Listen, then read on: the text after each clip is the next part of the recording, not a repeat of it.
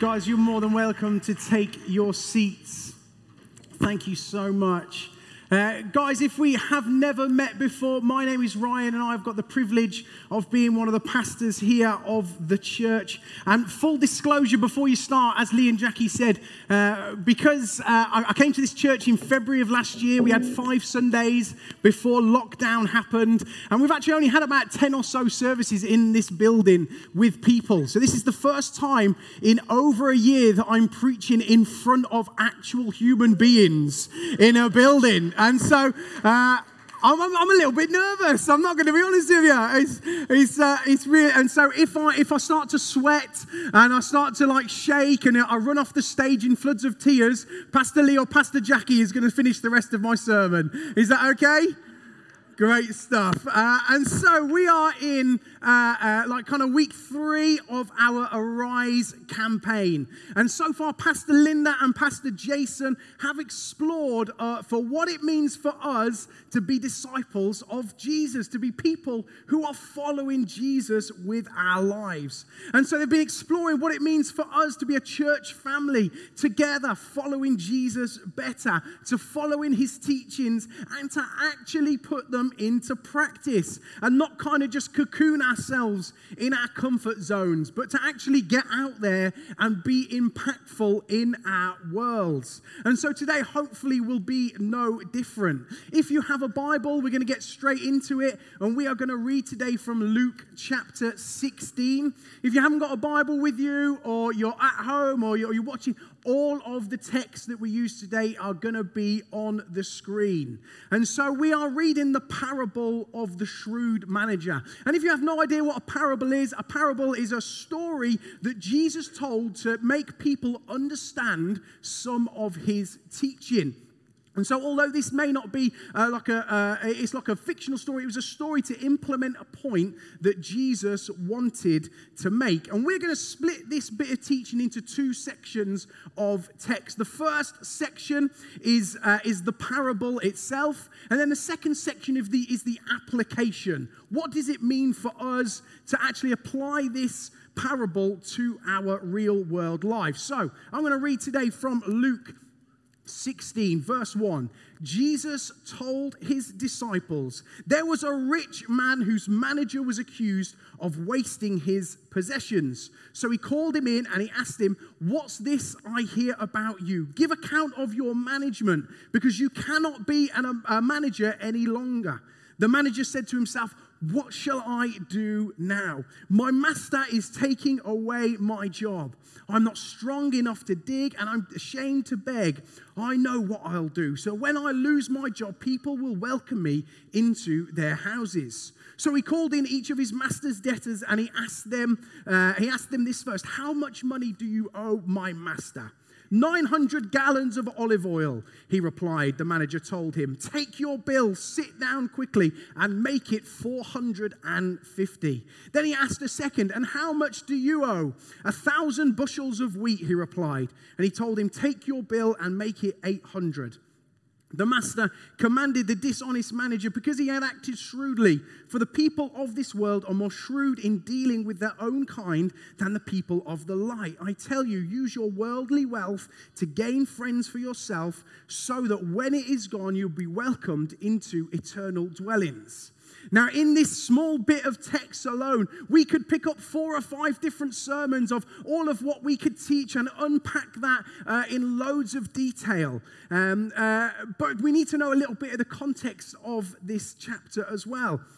So we have this manager, and through either his dishonesty and his want for ill gotten gains or his sheer ineptitude to do the job that he was hired to do, he was called into his boss's office. And this guy is so used to the cushy lifestyle of sitting in his office and ordering people around, and he doesn't want to do the proper graft. He doesn't want to pick up uh, uh, an axe or pick up a shovel to do some digging, and he also can't hum- uh, like, uh, like, take away his pride enough and and humble himself enough to beg. And so he knows that he's messed up and he needs to do something in his life to sort out this situation that he's currently in. He's been given his marching orders from his boss. His boss has told him to clear his desk by the end of the day. And so he thinks, I need to do something drastic here. And so he gets all of the people who owe his boss money and he gives them a reprieve to some of what they owed. And the reason why he did this, uh, there is some, uh, some kind of doubt, not necessarily doubt, but uh, theologians, people so much smarter than me, can't even agree as to why he did it. So I won't be able to ask, answer that question distinctively today, but I can give you three trains of thought as to why this man may have done this. The three schools of thought is number one, the manager wanted revenge on his employer. And so he thinks, I'm getting the sack, so I am going to make sure I leave on bad terms. He gets all the people that owe him money and he says, half of, take, don't even bring up the full amount to what you owe, only bring back half or 80%. And this is one school of thought, but uh, I don't necessarily agree with that because the, the, the response of the owner compared to the manager is quite strange because he would have given away half of his wealth and yet he still said, Oh, you acted shrewdly, you did a wise thing. So that doesn't make too much sense. The second school of thought is that the manager was, was taking into account some of the interest that would have accrued. Uh, and so we see in the book of Exodus that there's loads of kind of rules and regulations of when you borrow money off someone else, whether you should charge them interest.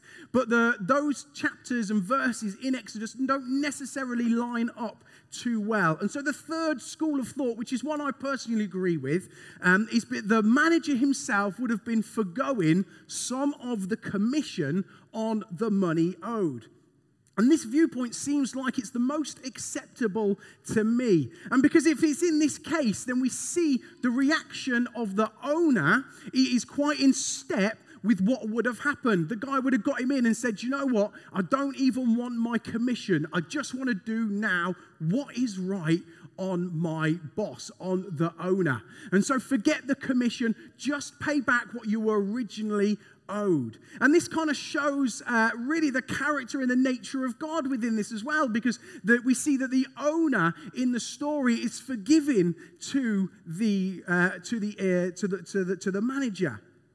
And so uh, that's like a really brief overview of the text, but uh, the, we get to the application, which is really the most important part today. Because, as I say, we could go for four or five 30 minute sermons and still not fully understand that parable, but we can understand the teaching that Jesus is trying to get through this. So, if you concentrate again on the screens as the text reads on, we're going to continue from Luke 16, chapter 10. Whoever can be trusted with very little can also be trusted with much. And whoever is dishonest with very little will also be dishonest with much. So if you have not been trustworthy in handling worldly wealth, who will you trust with true riches? And if you've not been trustworthy with anyone else's property, who will give you property of your own? No one can serve masters. Either you will hate the one and love the other, or you will be devoted to one and despise the other. You cannot serve both God and money. The Pharisees, who loved money, heard all this and were sneering at Jesus. They said to him, You are the ones who justify yourself in the eyes of others, but God knows your heart. What people value highly is detestable in God's sight. And so, for the rest of my talk, I want to concentrate on those first few verses. Uh, the first verse in, in, chapter uh, in chapter 16, sorry, in verse 10. And it says, Whoever can be trusted with little can also be trusted with much. And whoever is dishonest with very little will also be dishonest with much. And obviously, we see that the context of this saying is, uh, is kind of financial and giving, but it's in no way just applicable to those parts of our life. It's applicable to every area of our life. You know, God desires more faithfulness from us. Uh, and He wants us to take what we have right now and He wants us to put it to use. And so this may seem like really simple teaching. This may seem like, okay, I understand that. I get that. Be faithful in little things, and we get greater things to be faithful with. Uh, and if you're going to remember just one thing from my talk, please remember this. Of all the waffle that I'm going to do in the next 10 minutes or so, please remember this. We speak on this sort of stuff because simple isn't easy. Some of the Bible's most key fundamental teaching is so easy to understand. It's so easy to understand, but as Christians, we often get it so wrong. We see that uh, there's loads of commands or, or, or, teachings of Jesus. Again, so easy. Love God, for example, is one of them. That's love God. Jesus says that's the most important thing we can do on this earth is love God. That's really simple teaching but it's really hard to do sometimes. It's really hard to do when you've had a really rubbish day or something's really not gone your way, when the storms of life are turning your world upside down, when you're questioning God, questioning His wisdom, uh, questioning His plan of your life, even questioning His very existence. We are called to love God, but when life is tough, sometimes it's really tough to do that simple, simple teaching. We're then told in the Bible, after love God, we're told to love, uh, love our neighbors. Again, that's so simple to grasp, so simple to understand, but it's so difficult to put into practice when your physical neighbor has something against you. When some, maybe someone that you work with has a vendetta and they're out to get you. When you're when you when things don't go your way, it's so difficult to turn the other cheek. Simple, my friends, doesn't mean easy. And so when we say be faithful in the little things and you'll have greater things to be faithful for, that, my friends, is simple teaching. But put it into practice and let us see as Christians what difference it makes in our world. So, this simple teaching of being faithful. What do we need to know? And then, how do we need to put it into practice?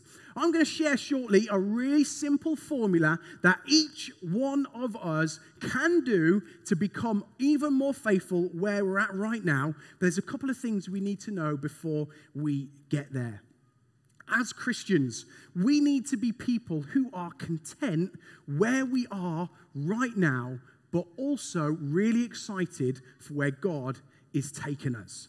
What do I mean by that? Well, let me explain as Christians, sometimes we want the greater things before we've even been faithful in the smaller things. And that doesn't mean little things, that means smaller things, smaller than what God has for us next, not necessarily small. And so we want to skip the early part and go straight for the glory. Uh, we, but God, my friends, has so much to teach us on the journey. And so we want to have greater things in our life, but God wants to teach us step by step of the things that we need to do and the person that we need to be to hold tight when we are in those times of the greater things. Pastor Rick Warren, who leads a really large church in America, says these words Faithfulness requires integrity, and God tests your integrity in the little things. And we can apply that quote to every area. We can apply that not just our integrity, but we can apply that to our skill. We can apply that to our knowledge. We can apply that to our hard work. God will test us in all of these things. And when we are faithful in those, God promises us that we have something faithful to be in later. And so we don't often realize that we're not, we're just not ready for the, for the greater things just yet. We may be lacking the experience or the wisdom or the skill to tackle those greater things. And all those skills are gained when we are faithful in the smaller things. And sometimes it's really tough when you're in those positions, when you're in the midst of being faithful in those smaller things, we have to remember that there is a promise from God that we have things to be, we have greater things to be faithful with in our futures. And so you may be wherever you are right now and you are frustrated, but do not be disheartened because there are greater things to come for those who are faithful. Amen? Amen. And so you may be frustrated in your workplace because you have been missed up for that promotion. You may be disheartened because your family hasn't come to faith just yet. You may be anxious that you have not moved forward in your life's trajectory and in your plan as you'd expected. But my friends, take heart today because the promise is coming that we have faith, we have greater things to be faithful with in our personal lives and in the life of this church when we are faithful in the things that we have to do right now. So we're content of where we are right now, but we are excited for the things to come. The Bible is littered with people who have been faithful in the things that they did, and God elevated them to greater things. Noah was faithful in building the ark, even when people were calling him crazy. Yet he saved the life of his family, and he repopulated the earth, and he set in, in motion uh, a kind of new age on the earth. David, who was one of the kings in the Bible, possibly one of the most famous people in the Bible. David was faithful in looking after his sheep and protecting them against bears and lions. And because he was faithful in those smaller things and faithful in loads of things on the way, he was elevated to be king over God's people, leading the entire, uh, entire Israelite nation.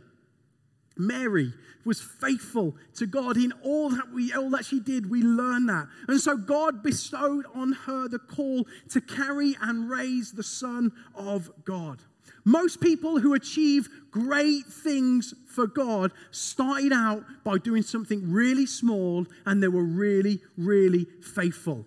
These people that we read about in the Bible and these people that we know have been faithful are not perfect by any stretch. And yes, they make plenty of mistakes along the way, but hallelujah, thank God we have a graceful God that even when we make mistakes, He still gives us the opportunity to be faithful with the promise that there is greater things to come.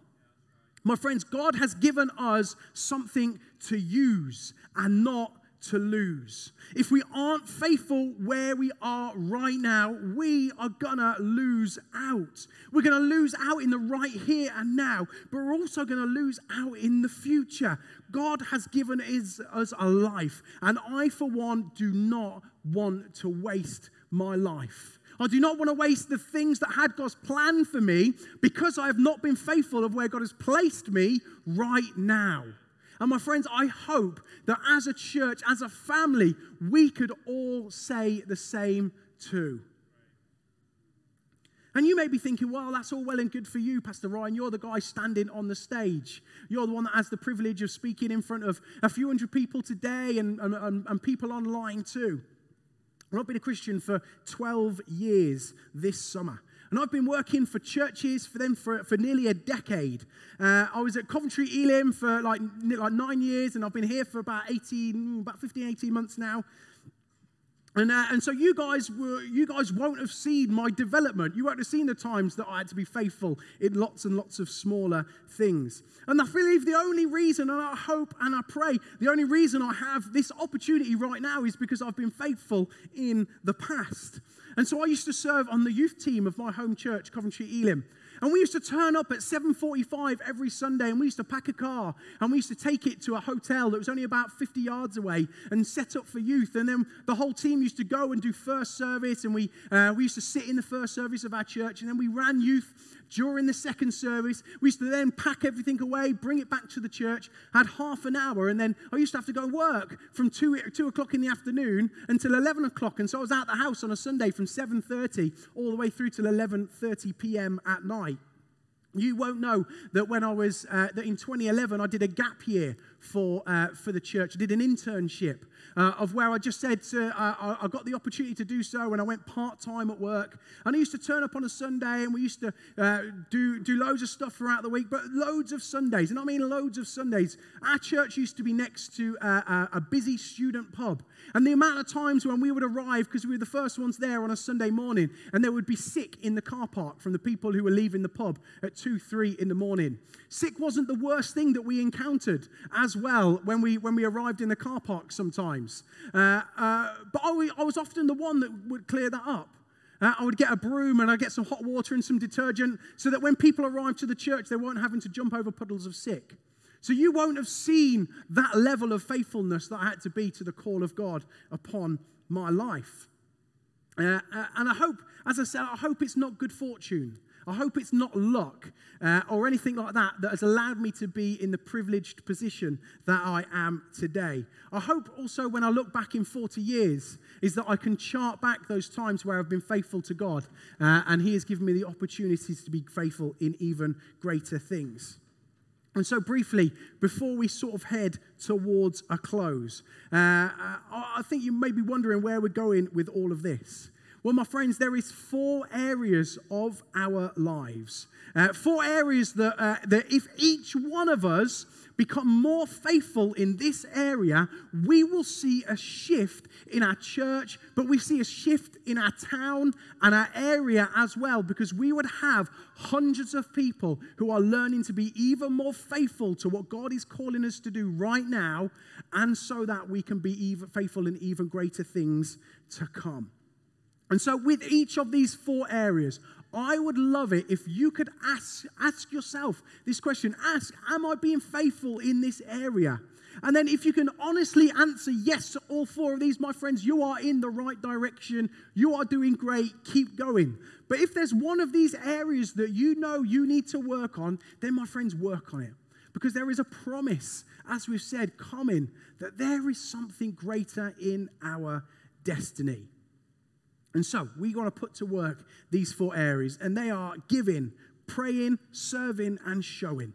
And so, what does uh, what what do these mean? What do each of these mean? These are universal for every single one of us. Even if you are seven years old in this church, you have the opportunity to work on these four areas. If you are 85 years old or anything in between, these are universal that we can work on these together.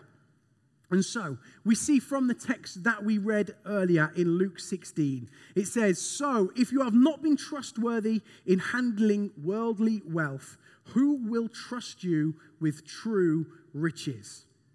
I hope you would agree with me, friends, that there is nothing we would want to be a bottleneck in us progressing in our faith journey. I hope you would be able to assess your current situation and ask yourself honestly are you being faithful with your giving? And for us to be clear here, I need you to know that your current financial situation is in no way fundamental to how faithful you have been in the past or how faithful you are being right now.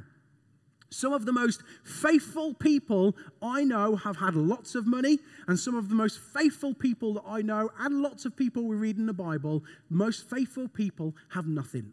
And so, your current situation, you can't sit here and think, oh, well, my bank balance is healthy. That means I am faithful. That is not what we are saying here. But if we want God to elevate us to the next level, we need to be faithful where we are right now. Uh, and so, this is not a promise that if you give to your church and you get faithful in your giving, in your tithes, that you will have a fatter bank account by this time next year. That is not what I'm saying. You have to understand that. But we are promised that when we are faithful in our worldly wealth, the things that we hold here, that God has something greater for us, which He says are true riches. And so, what are your true riches? Your true riches, there, there, there's loads of different things that are called true riches in the Bible. Uh, that may be the, the, the, the eternity and, uh, and the, the destination of the souls of your friends and your family. It could mean anything. You're not promised more money if you give today, but we are promised eternal wealth. Something that outlasts this world. And I know that anything in heaven is greater than anything in this world. But my friends, we have to be faithful in our giving. We have to be faithful in our giving. It's really important that we are faithful in our praying too. It's so easy for us to come to church and get swept up with everything, all the emotions that are happening in the building. We can get lost in love, wonder, and praise. Uh, we can shout some amens and some hallelujahs. But what does your spiritual look like? Uh, spiritual life look like on a Tuesday morning? What does your spiritual life look like when you've had a rough day and you're getting home and it's Wednesday and it's hump day and you feel rough? What does your spiritual life look like then? My friends, we need to cultivate what's called a secret place. And that means that we need to cultivate a time where we are being intimate with God. We must cultivate a faith that engages with God every single day and in every single thing. I want to do a little experiment with you right now. Take a deep breath in and hold your breath for me. Everyone together. And hold that breath. Starts off easy. Then it gets a little more tricky. And it gets a little bit more tricky. Some of you will not be able to hold your breath much longer. Some of you will be doing okay. Keep that breath in your lungs for as long as possible. This is what it's like if you live a Sunday faith. That you turn up to church on a Sunday, and this is where you get your spiritual refreshment, and you feel great when you walk out this building, but you've ran out of oxygen, you've run out of life by the time you get to Tuesday morning. Because a Sunday faith will not sustain you. A Sunday faith will not keep you going. You can let out that breath if you've still got it in you right now. Well done.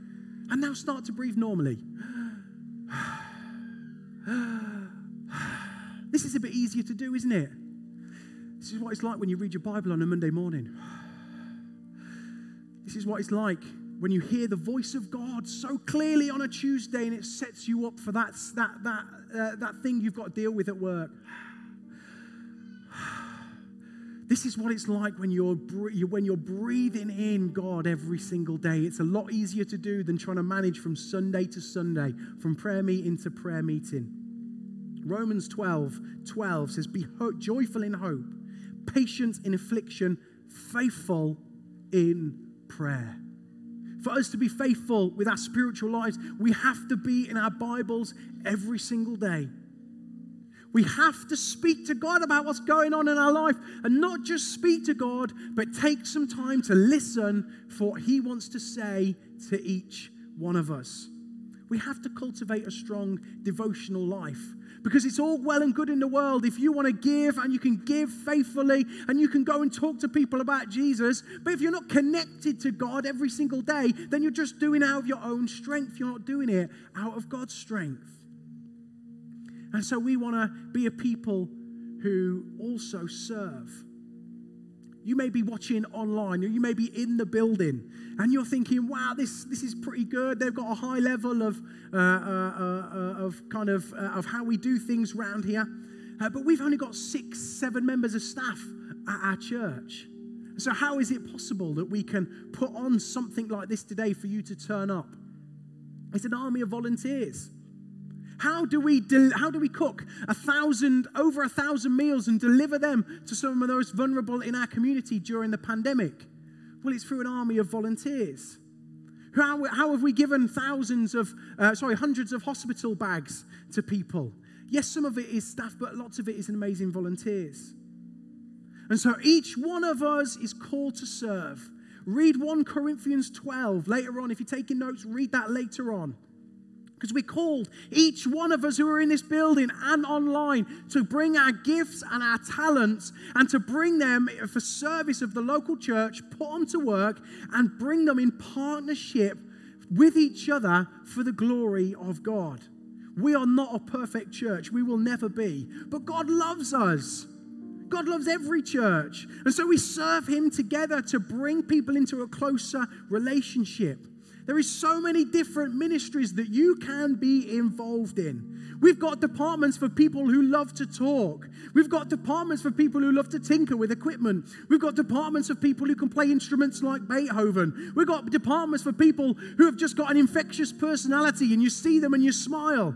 We've got all of those.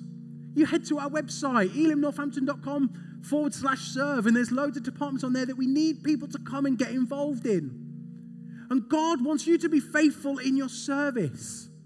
We serve the church. This doesn't happen by accident. This happens because there is people who don't get paid for it are really committed to the call of God on their life. And they know that if you are part of a church, you can't just turn up on a Sunday and feel like part of the family. You've got to turn up and you get involved. You muck in where we need to.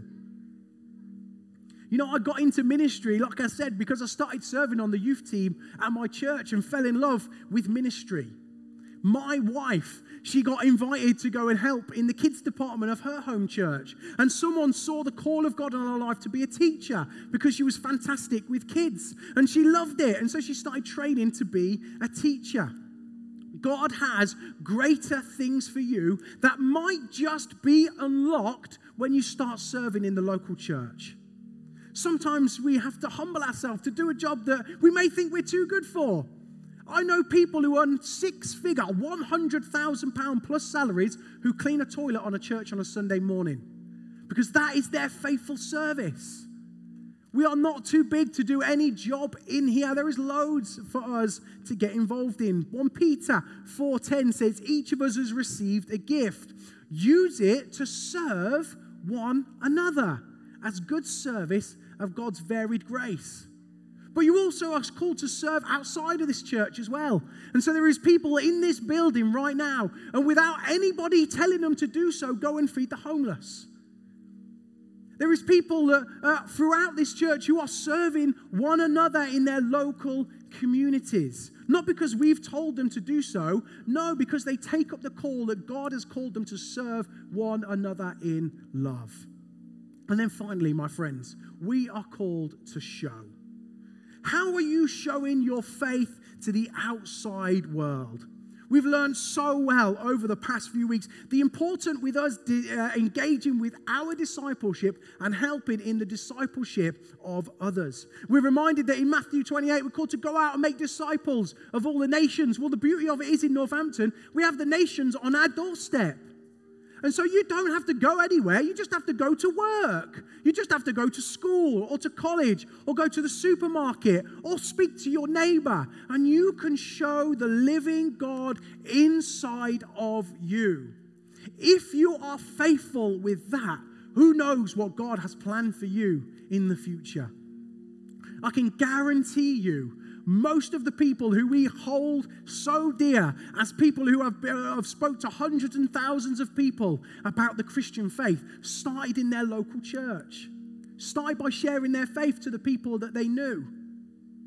Because we have a promise that if we are faithful in what we have right now, God has something for us to be faithful with that we cannot even imagine.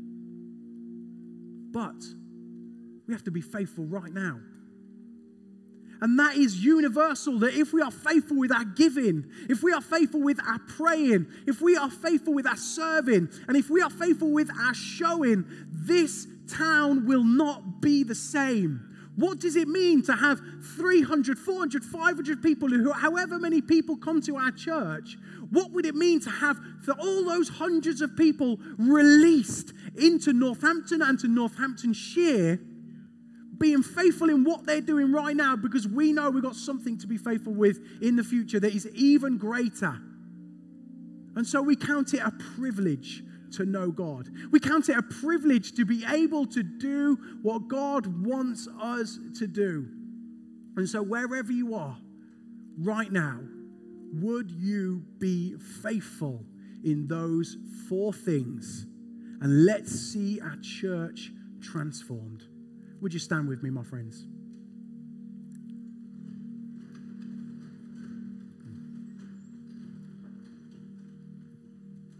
Father, we thank you. We thank you that you give us the opportunity to put our hands to work and to be faithful right now with what we have. And we thank you that we know that when we do that, that there is something greater coming. Something that we, our eyes can't even see. And so, Holy Spirit, we ask you, we cannot do this in our own strength, and we, we, we depend on you. We depend on you and say, We are going to be faithful. Help me to be faithful. Show me where I'm being unfaithful, and I will do everything I can. And so I pray for myself and all of my friends in the room and online. God, would you fill us? Fill us that so we can be a people of impact right now. Be faithful where we are right now. Give everything we have right now. Because there is reward for it now, and there is reward in the future. We thank you, God. In Jesus' name we pray. Amen. Amen. Thank you so much, my friends.